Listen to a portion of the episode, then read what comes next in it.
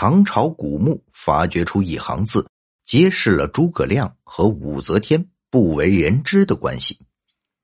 三国时代，要说最成功的家族，无疑是河内司马氏一家。曹、刘、孙三家互相拼杀了六十年，谁也没能完成统一，倒是让默默潜伏在权力巅峰下的司马懿一家完成了华丽的转身。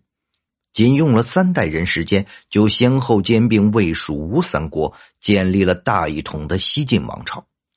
但很少有人注意到的是，三国当中还有一个相当悲催的家族——琅琊诸葛氏。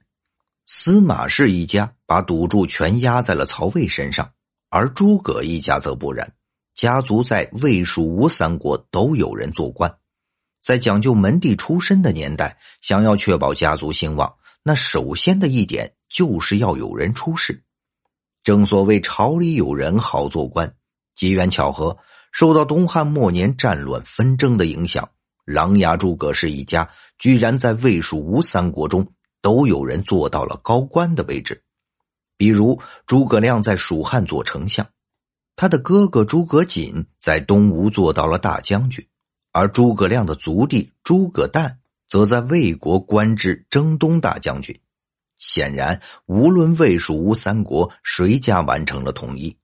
按照不把鸡蛋放在同一个篮子里的最优投资理念，琅琊诸葛氏都可以确保家族兴旺发达。吴叔就羡慕地说，瑾为大将军，而弟亮为蜀丞相，二子克荣皆典戎马，都领将帅，族弟诞又显名于魏，一门三方为灌溉，天下荣之。但没想到的最悲催的结局出现了，魏、蜀、吴三国先后亡于司马氏。诸葛诞被司马昭一灭三族，而诸葛瑾的儿子诸葛恪在东吴的权力争斗中被杀。诸葛亮的后代诸葛瞻父子也在保卫蜀汉的战役中双双战死。诸葛亮仅存诸葛京这一直系血脉，从此琅琊诸葛氏就从三国时的辉煌走向了衰落。不过随着一段考古发掘的深入，人们突然发现诸葛亮后人当中居然还有一位开国皇帝亲戚。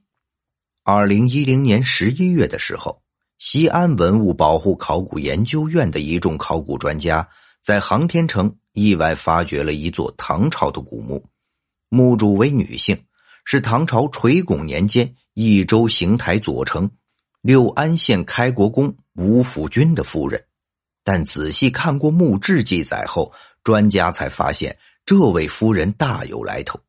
因为墓志铭上清晰地记载着夫人惠芬，字英，姓诸葛氏，琅琊人也，司隶以刚直当朝，往隆裕居节，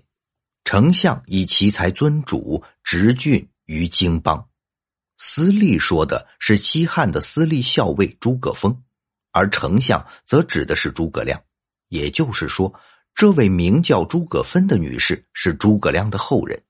接下来再看诸葛芬的夫君，